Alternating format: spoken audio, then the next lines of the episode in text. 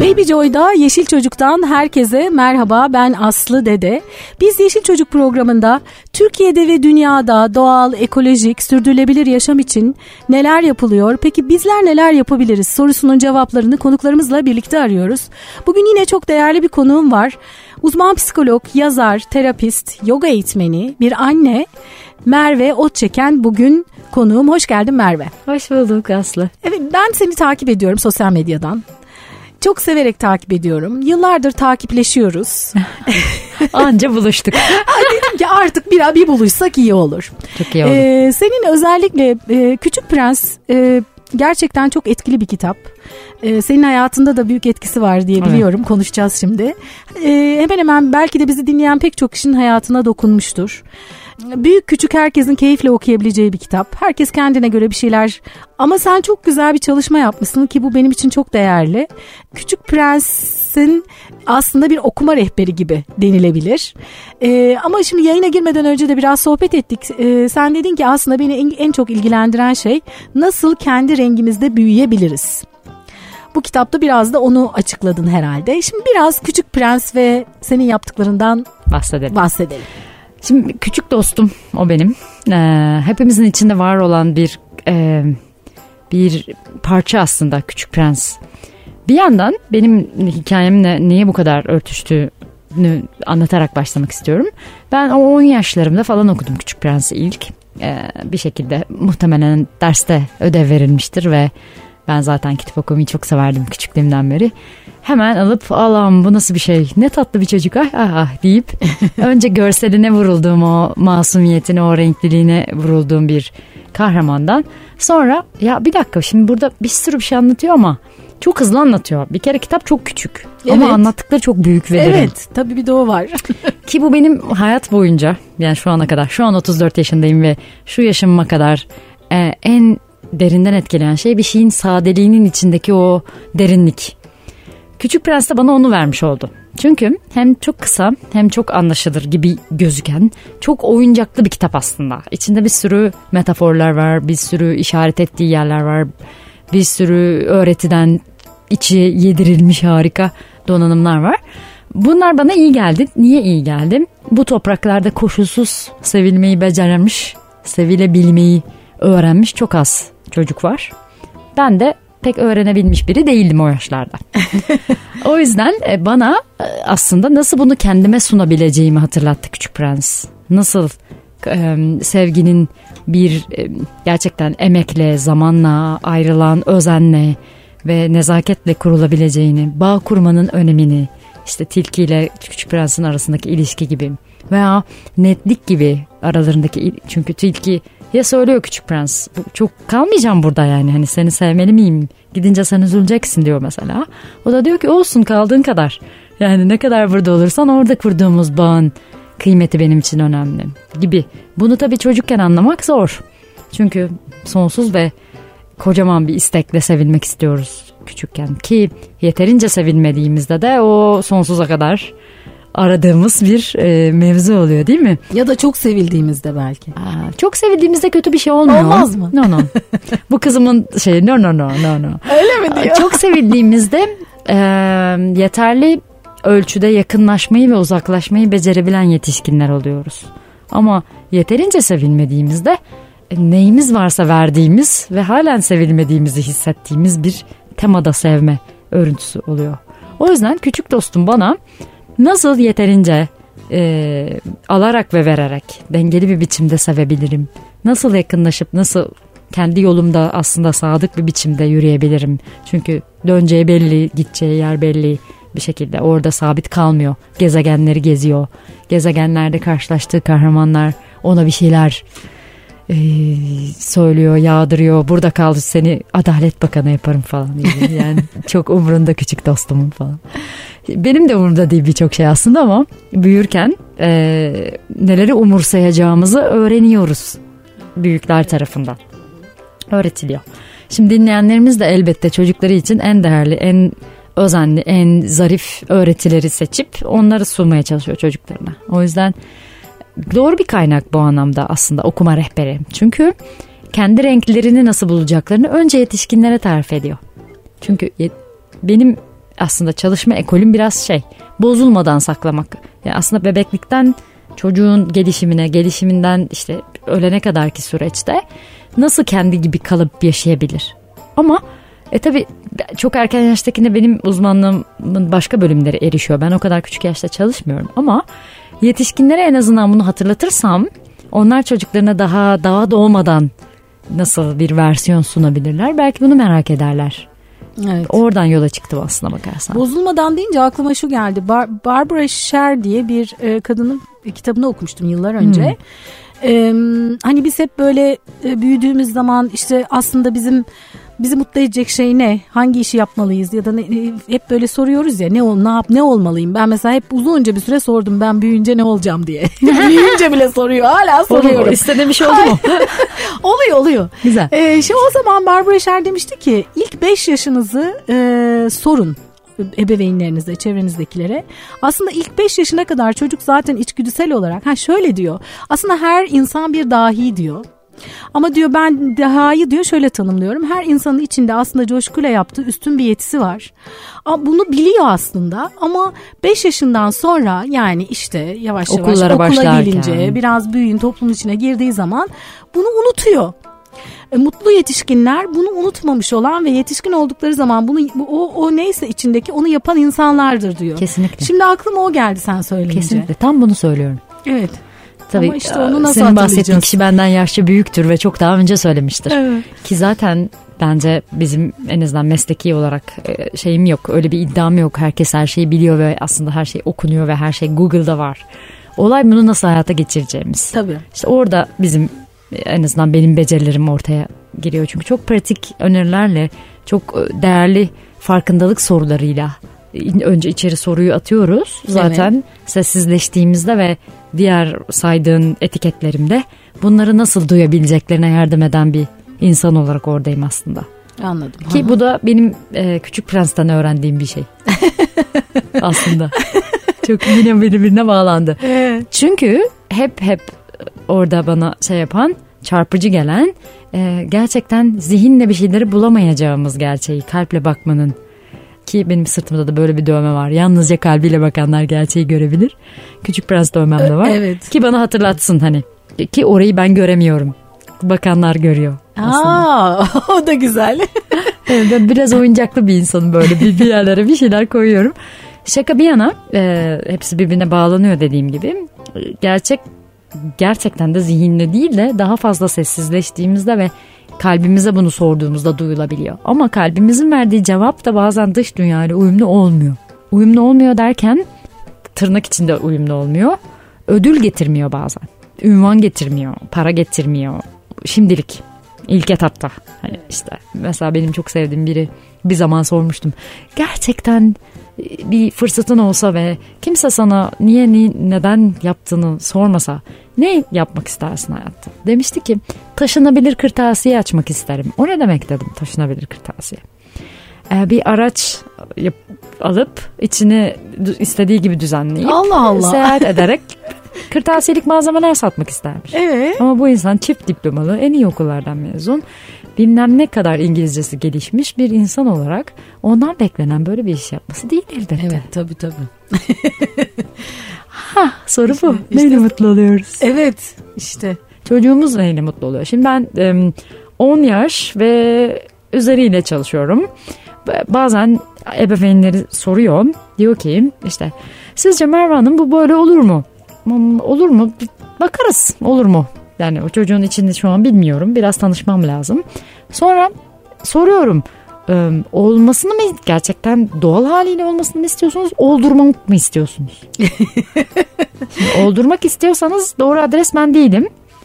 Olduracak bir sürü başka insan tanıyorum ama benim doğam buna aykırı. Ben olası, kendiliğinden olan neyse onun ortaya çıkması için yardım etmeyi tercih ediyorum ve seviyorum. Ama o zaman da yok biz şunu istiyoruz diyorlarsa o zaman çok teşekkür ederim. Benim gözlemlerim bunlar, önerilerim de bunlar ama tercihiniz başka şekilde kullanın diyorum. Çünkü birçok kişi söylediğinin aksine çocuğunun mutluluğunu falan istemiyor. Hı, kendi mutluluğu. Kendi mutlu, kendi istediği gibi bir çocuk istiyor. Hı. O yüzden de e, hatlar karışıyor. Tabii ki bizim şimdi dinleyici kitlemiz bizi tenzih ediyorum. Hani böyle bir programı dinliyorlar ise muhtemelen böyle şeyler yapmıyorlardır diye umuyorum ve destekliyorum. Hani amaç ne, bekliyorum buradan bu çıkıyor mu? Bunu anlayabilmek ki Küçük Prens Okuma Rehberi'nde de tam bunu vurguladım. Sen acaba hangi kahramanı daha çok içinde canlı tutuyorsun ve besliyorsun? Bazen fenerciyiz. Feneri dakika başı yakmaya çalışıyoruz. Daha kolayı, daha pratiği varken ve günceli varken eskiye takılı kalıp görev bilinciyle hareket edebiliyoruz. Bazen kral zannedip her şeyin kararını, güneşin doğuşunu falan kendimizin değil mi? E, Ay, çok saatini verdiğimizi şey. zannediyoruz evet, evet. ki oluyor. Ya da bazen iş adamı gibi, yöneticiler gibi işte yıldızları sayıp rakamlarını falan, kaç tane yıldızım oldu şeklinde malımızı mülkümüzü sayıyoruz. Hepsinden biraz biraz var değil mi içimizde? E, tabii ki var. Sağlıklı olan da tamamen onların olmaması değil, kontrolünün sizde olması. Ve denge, yani, denge ne, dengelemek yani hmm. ne, ne zaman hangi rolün devreye girdiğini belki görebilmek. Yoksa evet. toptan olmasın demiyorum ama yani yine de sonuçta dünya hayatı yaşadığımız gerçeğiyle. Evet tabii. E, küçük dostum tabii başka bir gezegenden geldi. Onun dünyayla işi yok. Hatta şaşırdı, böyle bir yer mi yaşıyorsunuz Allah Allah falan diye değil mi? Evet evet. O yüzden e, benim önerim daha çok bu dünyanın gereklerinin farkında. Bir o kadar da bu dünyadan tam da olmamak. Yani tek ayağımız burada, tek ayağımız daha derinlikli, daha mana içeren. Aslında ilk yani öğren, en önemli öğrenmemiz gereken şeyi çocuklara kendini tanımak, tanımayı öğretmiyoruz da bir sürü başka şey öğretiyoruz değil mi? Okullarda falan özellikle. Şimdi geçen programda çocuk yogası yapan Ece Cirit'le Maya Yoga'dan sohbet ha, ettik. O dedi okullarda dedi yurt dışında bazı ülkelerde ilk ilk okullarda yoga dersi alınmaya başlanmış mesela. Çok güzel. Ya Şimdi aslında... burada da var aslında bakarsan yavaş yavaş. Aha. Şimdi mindfulness e, ve evet. nefes egzersizleri ve işte meditasyon dersleri küçük küçük ekleniyor. Oluyor Hı. yani olacak da çünkü çağ bu, bu buraya doğru evrildi. Bunun dışında kalamaz hiçbir okul ve hiçbir şey. Oraya doğru gidecektir. Ama e, bunun en az matematik dersi kadar değerli Tabii. olduğu bilincini Elbette. geliştirmek. Çünkü beyinde gerçekten... Daha önemli bence. Evet, beynin üstünde yaptığı etkilerin bilimsel boyutunu görmek veya işte bastırdığımız duyguların çeşitli hastalıklara sebep olduğunu artık herkes bağırınca bir zahmet duyabilmek gibi ya da çocuğumuzun karnı ağrıdığı zaman onun üzülmüş olabileceğini veya korkmuş olabileceğini akıl edebiliyor olmak. O kadar eğitimli ve bilgi sahibi olmamız gerekmiyor bunun için aslında. Evet, evet. Yani çünkü beden konuşuyor, çocuk konuşamıyor yeterince. Ama büyüdükçe konuşma repertuarı da gelişiyor. Ama dinleme repertuarımıza ne oluyor? Yani çocuk konuşurken onu dinliyor muyuz acaba? Yoksa geçen Beckham, Beckham kardeşim sanki. Çok yakın arkadaşım gibi söyledim ama David Beckham çocuk hakları gününde çok güzel bir konuşma yaptı ve orada şunu söyledi: artık çocukları dinleme zamanı geldi. Evet. Bizim susma, çocukları dinleme zamanımız geldi. Çünkü daha iyisini biliyorlar ve söylüyorlar. O yüzden rehberlik etmek, ebeveynlik etmekle ilgili bazı kalıp inanışlarımızı değiştirmemiz gerektiğini düşünüyorum ki ebeveyn olarak. Benim iki yaş İki aylık bir kızım var. Evet. Özüm Anka. Kendisi bana şu an en büyük rehber. Aa, bir sürü şey düşündürüyor ve yaptırtıyor. Bazen düşünmeden yaptırtıyor demiş. Çok hızlı bir çağdayız ve bizden çok daha donanımlı geliyorlar. O yüzden e, bozmadan olabildiğince gerçek doğalarını ortaya koymalarına izin vermek gerekiyor. Ya aslında şimdi ben mesela bizim anne babalarımızla şu anda bizler arasında ebeveyn olma E, formu açısından çok büyük farklılıklar var. Çok büyük bir değişim yaşandı. Ama sanırım dengeyi bulmak için biraz e, zaman zaman Sama. gerekiyor. E, işte bizimkinin çocuğu olursa bir gün e, çok daha makul ve yumuşak ve çok daha e, kendi alamadıkları üzerinden değil de kendisine de daha uyumlu bir ebeveynlik stiline daha tatlı bir biçimde geçecek. Evet. Şimdi biz tırnak içinde bize verilmeyen ve bize çok verilenler arasındaki dengeyi kurmak üzere sıkışmış bir noktadayız aslında. Ben kendim de dahil olmak üzere. O yüzden hamilelikten önce zaten terapist olduğum için, bireysel terapilerime düzenli devam ettiğim için evet. gene de bir sürü bir şey hamilelik ardından, doğum ardından çıkıyor oluyorsa e, döneminde. Onları da güzel işlemleyip olabildiğince tatlı sonuçlar e, makul, sürdürülebilir sonuçlar çıkartıp ona uyumlu bir ebeveynlik kendimizce, kendi stilimizce ortaya koymak ve bunun için kimseye de hesap vermeme kısmına geçmemiz gerekiyor. Evet, doğru. O zaman da zaten kendi çocuğumuza en doğrusunu vermiş. Onun çocuğu da çok daha pratik bir biçimde ta ki ta ki hiçbir çocuk bir gününü bile neşesiz ve böyle kaygılı geçirmeyeceği ana kadar bu süreç devam edecek. Evet. Ama bunda da şey, yani onun ne diyeceksin o konuda? Hani tek bir doğru yok tabii, değil mi? Ebeveyn kadar aslında doğru var belki. Parmak izi gibi. Evet. Parmak izi gibi. Hı-hı. Senin yapabileceğin annelik, senin yapabileceğin babalık tam da sana uygun olmalı ki sürdürülebilir olsun. Çünkü diğeri performans sanatına giriyor. Kaç saat sahnede kalabilirsiniz? Yani sahnenin de bir pek arka tarafı var yani. O Hı-hı. yüzden o kadar maskesiz, o kadar doğal, o kadar olası, eliniz, kolunuz, parmaklarınızın hareketi kadar doğal bir ebeveynliğiniz olursa onu yapmaktan yorulmazsınız. Evet. Çünkü bu bir performans olmaz. Doğru. Bir de genel doğrular yok tabii. Şimdi uzmanlar mesela kitap, şu, belki bizim anne babalarımız öyle çok kitaplar okumadı ama bizim jenerasyon daha çok böyle hani aman okuyayım, işte yanlış bir şey yapmayayım. Ee, o as- da tatlı bir bilinç ha, ama yani bu da anksiyete yaratıyor, kaygı evet işte, yaratıyor. Hep bir yetersizlik duygusu değil evet, mi? Evet. Onu ana paket olarak annelere veriyorlar bence. Yani annem odun şıp al yetersizlik duydum falan. Şimdi çok sevdiğim arkadaşlarımdan biri e, anne meclisinde. E, onu da konuk edebilirsin bak. Çok güzel işler yapıyorlar. Ben de arada gönüllü desteklerimi veriyorum. E, anneye laf yok diye bir projeleri var. E, hakikaten herkes söylüyor bol şeyden. Ama bir taraftan da anne o kadar kutsallaştırılıp söz söylenemeyen de olmamalı. Çünkü bu kadar kontrolsüz bir yetki de doğru değil. Doğru tabii. Ama denge. Yani sen çocuğun için elbette en doğrusunu, en iyisini bilirsin temasını hissettirerek, şefkatle. Özellikle ilk birkaç yıl, ilk üç dört yıl lazım. Sonra zaten anne yolunu buluyor yani bir şekilde. Değil mi? Tabii, tabii. Ama o ilk zamanlarında göreceği destek çok kritik önemde. Senin Küçük Prens'le ilgili yazdığın kitap evet. üzerinden gidelim istiyorum. Tam da şeyden çıktı zaten. Ee, ben... Hmm, Tuti yayın evinden çıktı kitap. Ee, o zaman işte Küçük Prens'in yayın hakları ile ilgili bir değişiklik olmuş. Birçok yayın evi basabilir hale gelmiş. Öyle mi? O yıl hmm. e, iki bin kaçtı? on altı on yedi yok. iki bin on altı olması lazım. Uydurmayayım şimdi ama. Hmm. E, o yıl işte Küçük Prens'le ilgili böyle bir şey olmuş. Ben kitabı on beş günde falan yazdım. Öyle mi? Çünkü o kadar yıldır içimde ki. Yani böyle. Zaten hazırmış aslında. Evet evet çok hazırdı ve e, benim YouTube kanalımı seyredip e, yayın evinden davet ettiler. Bizim yazarımız olur musun diye tabii ki dedim. O zaman ne yazacağım belli değil ama yani. E, psikolog olduğum için hani psikolojik bir şey yazar mısınız diyecekler muhtemelen. Sonra ben böyle anlatımlar sırasında şimdi sana anlattığım gibi işte aslında Küçük Prens'te de şöyle şeyler ondan sonra akıllarına geldi. Dediler ki yani madem böyle Küçük Prens'te böyle bir aşkın ya yani hissettik bir aşkın var. ee, biz zaten basmayı düşünüyoruz. Acaba böyle arkalı önlü bir kitap yapsak e, çok özel bir e, versiyonu olur Küçük Prens'in. E, çünkü bir tarafını çeviriyorsunuz normal orijinal versiyonu. Arkasını çeviriyorsunuz benim versiyonum. Aa. Benim anladığım ve anlatmaya çalıştığım. Böyle bir şey dünyada yok herhalde. Yok. Ki bu şöyle şunu bir düşün, hayal et. En sevdiğin kitabın yazarıyla yazarlar kısmı da yan yana ismi geçiyor. Ee? Ben zaten bu dünyada olabilecek en büyük hayalimi gerçekleştirmişim. Artık ölebilirim demiş. Şaka bir yana.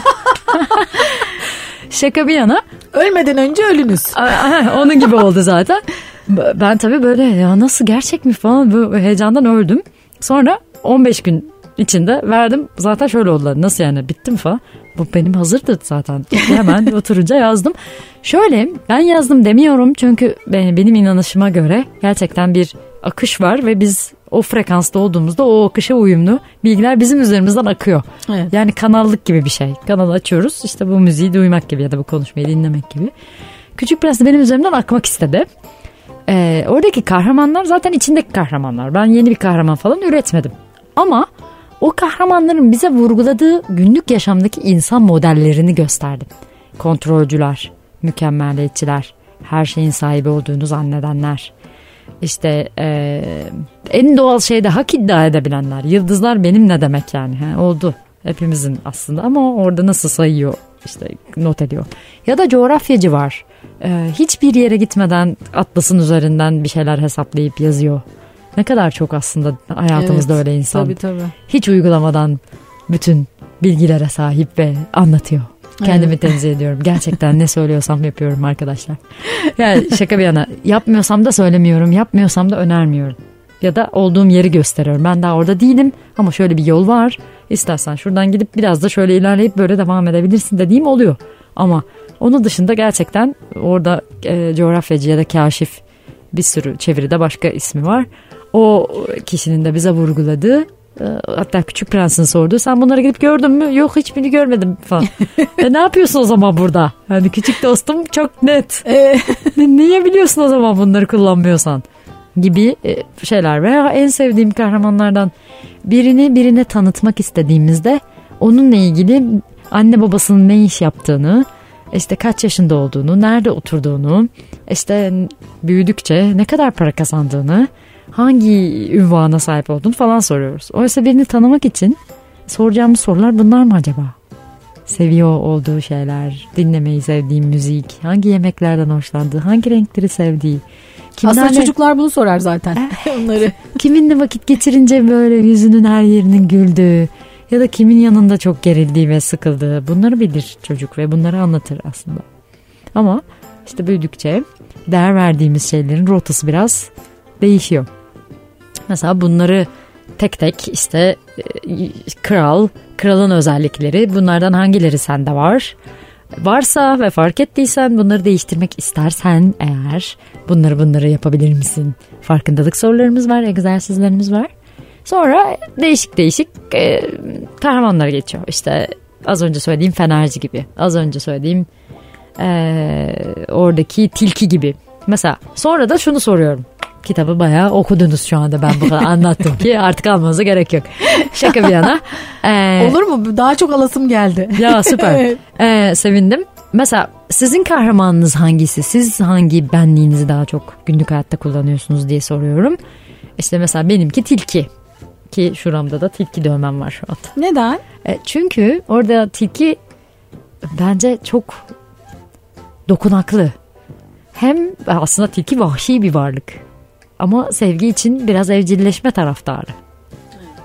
Ama evcilleşirken de kendi doğasını çok da unutmadan, yani evcilleştiren kişiye duyduğu sadakatle ve onun ne zaman orada olacağı bilgisiyle heyecanlanmanın heyecanında. Yani söyle ki ne zaman geleceğini, ben o zaman saat üçteyse üçte heyecanlanayım falan diyor. Çok şeker değil mi? Bize de olmuyor mu? Sevdiğimiz biriyle buluşmadan önce benim evet. kalbimiz daha bir şey oluyor. Mesela ben buraya gelirken çok heyecanlandım. Koşa koşa gel. Ee, gibi işte, ve benim ana konumda, kendi üzerimde de severek çalıştım. Nasıl sağlıklı bağlar kurabilirim? Derin, dokunaklı, incelikli ama bir o kadar da beni hapsetmeyen, özgür ruhuma zarar vermeyen. Ee, bunun üzerine tabii günlük hayatta çalışmak için çok malzememiz var açıkçası. İşte o yüzden çocukluğa dönüp bakıyoruz. Acaba ebeveynlerimiz ne kadar bize bizim sevdiğimiz şeyleri sundu?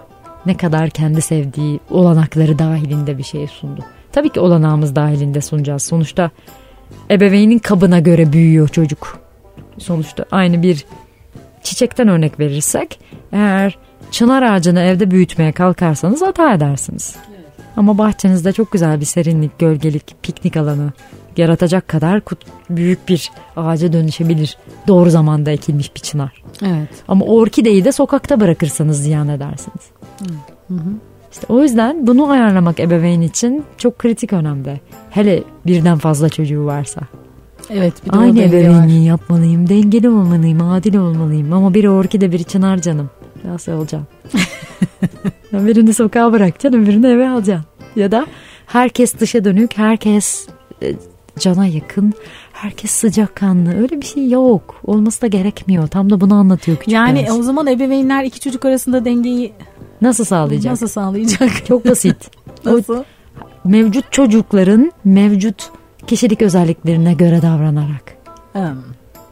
Biri net hayırla dengede hissediyorsa, öbürü daha esneklikle rahat ediyorsa, daha esnekliği tersine vermeyeceğim. Hmm. Daha çok bilme ihtiyacı olan çocuklar var, bilgi. Şimdi şu saatte şuraya gidiyoruz, orada da şu kişiler olacak, ondan sonra da şunu yapmayı planlıyoruz, yaklaşık şu yemekler olacak orada, şu kadar zaman kalıp döneceğiz evimize. Ben hoşlanan çocuk da var. bu kadar bilgi istemeyen, gittiğinde o anda hızlıca adapte olan çocuk da var.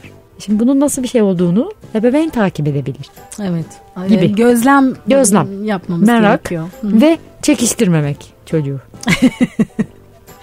Peki özellikle bu kitabı biz ebeveyn olarak şimdi bu alıştırmaları önce kendi kendimize yapıp evet.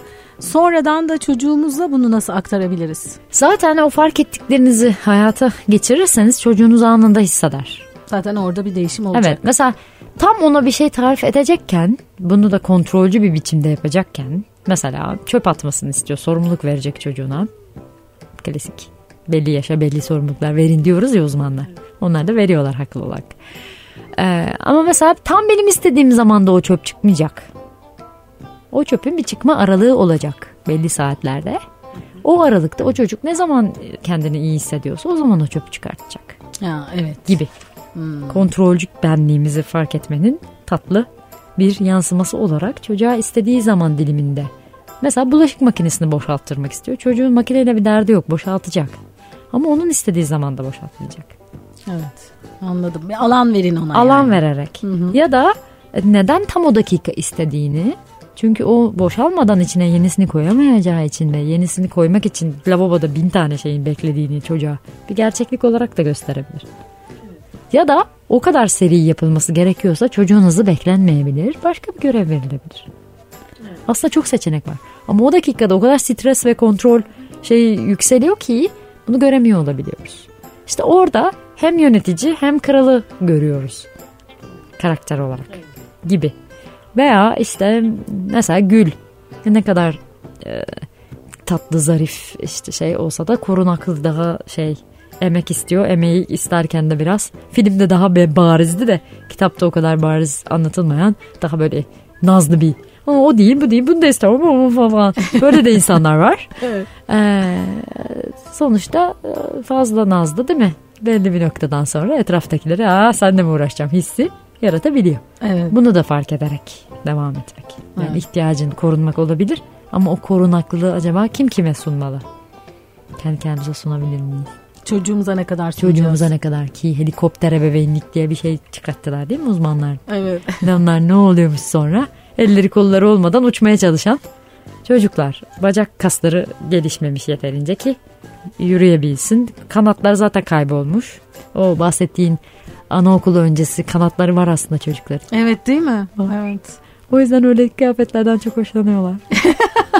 Sonra ama onu giymemelisin sokağa çıkarken, o evde giyilir. Ayıp. Ya da belli kurallar. Evet.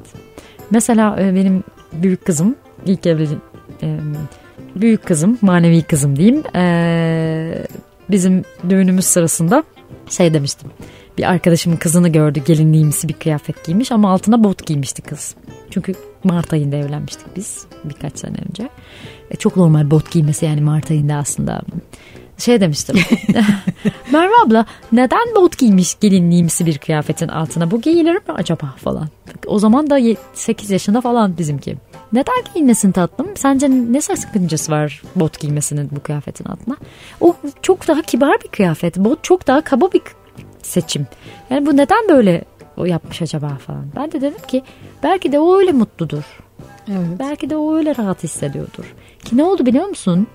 O çocuk bizimkinden çok daha yaşça küçük, en yakın arkadaşımın kızı, bir sürü dakika boyunca dans etti rahatlıkla o ayakkabılarla. Bizimki babet giymişti ve topuklu bir babet giymişti ve çıplak ayakla pistte bir şeyler yapmaya çalıştı. Evet. Yani gerçek ihtiyaç ne? Buna uyumlu hareket ne? Evet, o çok en önemlisi zaten. Hayır, onu çözdüğümüz zaman zaten hayat çok güzel oluyor. İşte küçük dostum bunun formüllerini vermiş. Bence vermiş. Ay ben şu anda bu şu anda acayip bir farkındalık yaşadım vallahi. Wow. Ben bu programları yapmayı çok seviyorum. Ne güzel. Aslında biraz da kendim için yapıyorum. Evet değil mi? Kazan kazan. Evet evet. Süper. Yani hakikaten gerçek ihtiyaç e, ne? Senin mesela şu anda nereye doğru evrildi? Ne yapıyorsun şu, ve gerçek ihtiyacın hayır, değil gerçek, aslında? E, şu an sen bunu söylediğin zaman aslında somut bir şey aklıma gelmedi ama aslında gerçek ihtiyaçlarıma bir daha bakmam gerektiğini düşündüm. Bir daha bak. Bence bir daha bak. Unutuyoruz çünkü. Evet. Yani hakikaten maalesef şehir yaşantısı, bu hızlı akış. Yani ben hep şeyi örnek veririm. O bir ara sosyal medyada şey çok dolanıyordu. E, yetişkinler yoga yapıyor. görüyorsun böyle bir enteresan tuhaf tuhaf hareketler yapıyorlar yoga yaparken. Bir süre sonra kamera bir dönüyor. Altı bezli küçücük bir bebek. Aslında yoga hocası o. Herkes onun yaptığını yapıyor. Yani hakikaten e, biz aslında e, o çocukluk zamanına dönmek için uğraşıyoruz hep, değil mi? Evet. Orada gerçekten bilgiler daha pür bir şekilde var. Bir de söylediğin şey, benim hiç öyle fotoğraflarım yok mesela sosyal medyada da yoga yaparken fiziken, görüntüde asana denen hareketleri yapan pozlarım yok. Yapanlara da bir şey demiyorum. Öyle bir safkan şeyim yok yani, illa şöyle yapılmalı ya da böyle yapılmalı diye. Ama şunu söyleyebilirim, bir öğrencim söylemişti, çok hoşuma gitmişti. Şirketlerde eğitimlere gidiyorum bu tür farkındalık içerikli ve psikoloji içerikli. Ee, hocam sizin hiç öyle yoga yapan pozunuz yok, hayırdır, ama ben çözdüm sonra niye öyle olduğunu dedi. Nedir dedim, siz gönül yogası yapıyorsunuz dedi. Wow. Aa, çok güzel, çok hoş ki doğru. Raja Yoga benim kullandığım ekol ve e, kral yogası diye geçiyor ama kral buradaki Küçük Prens'teki kontrolcü kral değil. ee, şey daha fazla manevi içeriğimizi geliştirmeye yönelik yoga ekolünü kullanmanın, yani Hindistan'daki neredeyse ilk ekollerden, ilk çıkan e, ana yollardan bir tanesi diyeyim. Ama bunun fiziksel bölümü çok minik bir bölümü. Yani beş şeyden bir tanesi gibi düşün. Beşin beşi değil yani. O yüzden de söylediğin onu çağrıştırdı bana. Gerçekten gönlümüzle hareket, içeriden dışarı hareket. Hissettiğimizi yaşama dökebilmek. Ama bu his şey değil, hassal bir his değil. Yani... Evet, şunu da, şu an anda kalalım ve her istediğimizi yapalım teması değil. Yanlış anlaşıldığını düşündüğüm bir konu. Evet evet, o karışıyor çok orada. Hassas bir şimdi, çizgi var orada. Ay, ama dürtüsel değil yani. Çünkü bizi fiziken insan yapan ve önceki versiyonlarımızdan ayıran şey diğer üst çakraları kullanabilme becerimiz. Çünkü diğeri zaten içgüdüsel ve zaten e, hayvani doğamızda var olan bir şey, ilk üç çakra. Hayvanlar da düşünebiliyor. Siz, seni görünce evdeki evcil hayvanın ne kadar seviniyor ve sevgisini ya da özlemini paylaşabiliyor, değil mi? Evet. O yüzden yani bu onlarda da var. Ama insan olmanın bazı başka ek güzel paketleri var. Onları kullanmak için de güzel sorular ve farkındalıklar veriyor Küçük Prens. Evet. Ee, peki sen şimdi Küçük Prens, senin yazdığın Küçük Prens rehber kitabını ee, kızın için e, nasıl kullanıyorsun? Kullanıyor musun? Aa, Daha ufak çok miyim? ama... Kullanmaz mıyım? Ee, her gün şöyle kullanıyorum. O izin vermeden altını değiştirmiyorum. Ha. Gerçekten izin vermeden. Yere bile değse o bez. Gerçekten mi? Evet, gerçekten. Büyük sabır istiyor. Oo. Ya da o yemek yemek istemediğinde yemek yemek istediği ana kadar bekliyorum. Veya sevdiği şeylerden kendisini seçmesine veya gerçekten dört beş tane kıyafet çıkartıyorum ve sadece onun istediği giyiliyor. Veya satın alırken tek tek daha uzun zaman almasına rağmen onu seçmesine yardım ediyorum. Tabii ki onun fizyolojik yapısına uyumlu. Gidip mesela bir sürü hediyeler geldi zamanında, babetimsi ayakkabılar ama kızımın ayaklarına uygun değil çünkü biraz tombik ayakkabı kendisi. O yüzden o ayak yapısına o ayakkabı girmez yani. İstediği kadar sevsin. Yani olanı sevmeyi öğretiyorum ona. Kendi içinde ne varsa onu sevmeyi. Anladım. Bir başka bir şey olarak bir başka bir şeyi sevmesi gibi değil. Ama zaten o bana daha çok öğretiyor. Çünkü zaten farkında. Doğru değil mi? Peki süremizin sonuna geldik. Ah, çok ee, çabuk bitti evet, ama. Evet, çabuk öyle oluyor, evet. Bana hep diyorlar, aa bu kadar zaman ne konuşacağız, sonra da aa ne çabuk bitti. e, nasıl kendi rengimizde büyüyebiliriz? Bence bu bu programın en güzel e, cümlesi bu. E, çünkü Küçük Prens'i de sen özellikle okuma rehberiyle birlikte ele aldığında benim aslında amacım nasıl kendi rengimizde büyüyebiliriz'i. E, Buna izin verirsek yapabiliriz. Hı hı. Bir zaman izin verilmedi ama artık yetişkinleriz. Tırnak içinde. Ama Türkiye'de gördüğüm kaç yetişkin gerçekten yetişkin diye sorarsan çok az bir şeyi gösterebilirim sana. Çünkü yetişkin bedel ödemeye razıdır. Ama ülkemiz yetişkinlerinde bedel ödeme değil, daha fazla cezadan kaçma eğilimi görüyorum veya korku temeli görüyorum. Ne istiyorum? Bunun için ne bedel ödeyeceğim? Öngörülebilir bedeller var, öngörülemezler var ama öngörebildiklerini dahi ödemeye razı değil şu anki yetişkin kitlesi. Bir de bu ebeveyn olduğu zaman çok daha tehlikeli bir boyut oluyor. Ne oluyor? Çünkü kendi bedel ödeyemediği için ödemeyi de öğretemiyor. Hmm. Hepsi aynı anda ve benim olsun gibi bir inanış. Böyle ya bir da dünya... bedeli acaba çocuğa mı ödetiyor? Büyük acaba? oranda, büyük oranda. Çünkü e, gerçekten öyle bir şey var. Ruh sağlığında iyileşme arttıkça e, çocuğuna daha az çocuk sahibi olma, tırnak içinde sayı olarak da, ve de e, çocuğuna daha az kötü duygu atma, travmalarını daha az çocuğa bulaştırma eğilimi oluyor. Ama bunun için anne babaların bilinç seviyesinin tabii ki artmış olması lazım. Ama dediğim gibi, tekrar söylüyorum, bu radyoyu merak edip dinleyen insanlar büyük oranda farkındalığı ortalamanın çok üstünde olan kişilerdir yani. Ama ne olursa olsun yine de hep fark edecek bir şeyler var ya. Evet. Ölene kadar evet, e, otomatikliği yani kırmak. Aha. Yani o çocuk, o anlamaz yok. O çocuk ve benden iyi biliyor var. Ama kumandayı toptan ona verdiğim değil, e, sınırların net olduğu bazı konular belirlediğim ve orada esnemediğim, kendisine, başkasına fiziksel, zihinsel, ruhsal zarar vermemek mesela çok önemli bir kural. Bilerek bunu yapmamayı göstermek.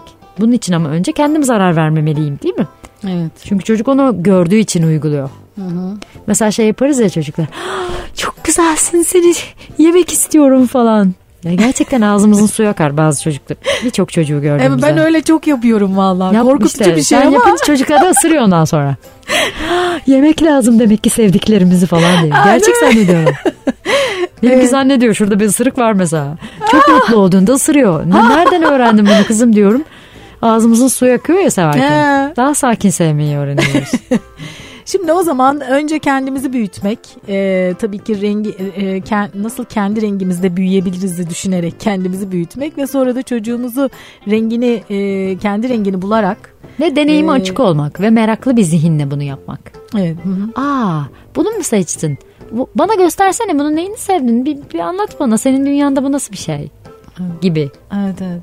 Ya da niye o, o saç modeli çok iğrenç dememek yani bir ergene. Hı, niye hepsi ya? Hı, yargılar bir ses çok... tonuyla değil yani. Özellikle yargılar çok e, yönetiyor değil mi hayatlar hayatlarımızı ne yazık ki. Biz de bilmeden e, yapıyoruz. Artık öğrenmeye çalışıyoruz. Çok çok teşekkür ediyorum. Geldiğin ben için. Teşekkür ederim Aslı. E, çok mutlu oldum. Paylaşımların için. Bana en sevdiğim konuları anlattırdığın için çok zevk aldım tabii ki ben. Teşekkür ediyorum. İnşallah yine başka bir zaman yine buluşuruz. Daha başka şeylerle konuşuruz. Aslında öğreneceğimiz çok şey var. Annelerin, babaların da senden öğreneceği çok şey var. Kitabı da tavsiye ediyorum açıkçası. Bir kitabım ee, daha var bu arada. Onun da hakkını yemeyeyim şimdi. Ha, evet, içimiz dışımız mıydı? Nasıl? İçim dışım bir. İçim dışım bir. Aslında şöyle, içim dışım bir bütün. Ee, aslında içerideki bütünlük dışarı yansıyor. İçimizdeki bütünlüğü nasıl sağlayabiliriz? Bu üçlü olarak sağlanabilecek bir şey. Ruh, beden ve zihin bütünlüğü. Bunu tabii ben hem psikoloji bilgim, hem yoga bilgim, hem tasavvufi bir, birkaç şeyle birleştirdiğim bir kitap yazdım. Çok, o da böyle çok berrak, çok duru bir kitap yani. Çok seri kullanıma geçebileceğimiz pratik öneriler bulunduruyor. Aa, öyle mi? Onu da yeri gelmişken, onu almışken onu da alsınlar bence. Onu ne zaman çıktı? O da bir sene içinde, yani aynı sene çıktılar neredeyse. Aa. Yok, pardon, biri Ağustos ayında çıktı, biri Ocak ayında çıktı. Yani bir sonraki senenin Ocağında hmm. çıktı. Yani o sene çok üretkendim. İçimiz dışımız bir. Evet, içim dışım içim bir. İçim dışım bir. Tamam. Ama içimiz dışımız birden bir. Geliyor aslında. Evet. Peki, ee, çok çok teşekkür ediyorum tekrar. E, emeğine sağlık, nefesine sağlık.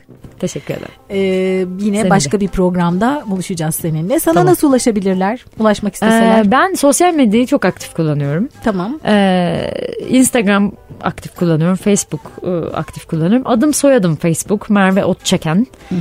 Ee, Instagram ise m nokta otçeken olarak bana ulaşabilirler. YouTube kanalım var. Ha, evet. Gerçi yeni videolar yüklemiyorum annelikten sonra. Çünkü çok zamanımı alıyor. Tam zamanlı annelik, yarı zamanlı çalışan olarak. Ee, yine de hazır mevcut üçer dakikalık bir otuza yakın videom var. Evet, evet, onun içinde ama şirketimin ismi olan Sienna, Y ile yazılıyor. Sienna olarak yazılıyor. Sanskritçe Anka kuşu demek, aynı kızımın ismi gibi. Aa, ne güzel. Anka benim için kıymetli bir sembol. Ee, ne olursa olsun hayatta bir sürü bir şeyle baş edip tekrar yeniden var olmayı seçebiliriz. Evet. Ee, bence bir ebeveynin çocuğuna da sunacağı en büyük hediye bu olur. Evet. Yeniden devam edebilme gücü ve dirayeti sunmak. Küllerinden yeniden doğmak. Evet. Umarım öyle şeyler olmaz ve gerekmez. Ama, Ama oluyor canım. Olmadan oluyor. Da oluyor mu? Olmaz da. Olacak ki öğreneceğiz değil mi biraz sanki? Yani yanmadan da nasıl e, hani hamdum Evet, hem ya, o hem de yemekler de pişmek işte. için e, şeye ihtiyaç duyuyor, ateşe ihtiyaç Ateşi. duyuyor. E, değil mi? Evet, hakikaten öyle, çok güzel. Zaten işte akıllarına kalmasa bile YouTube'da da Merve Otçeken diye yazdıkları tabii, zaman tabii. bulaşabilirler. Tabii. Peki, çok güzel videolar bu arada, tavsiye ederim. Mutlaka e, izleyin. Zaten ben de o videoları e, izleyince esinlendim. Aa, neden ben Merve'yi çağırmıyorum dedim. Bana da motivasyon oldu. Ee, evet, bir Yeşil Çocuk programı yine sonuna geldik. Bize nasıl ulaşabilirsiniz? yeşil çocuk nokta com yazarak ya da sosyal medyadan Yeşil Çocuk yazarak bize ulaşabilirsiniz. Aynı zamanda karnaval nokta com üzerinden podcastlerimizi de dinleyebilirsiniz. Ben Aslı Dede. Bir sonraki Yeşil Çocuk programında yeniden buluşmak üzere. Yeşil kalın.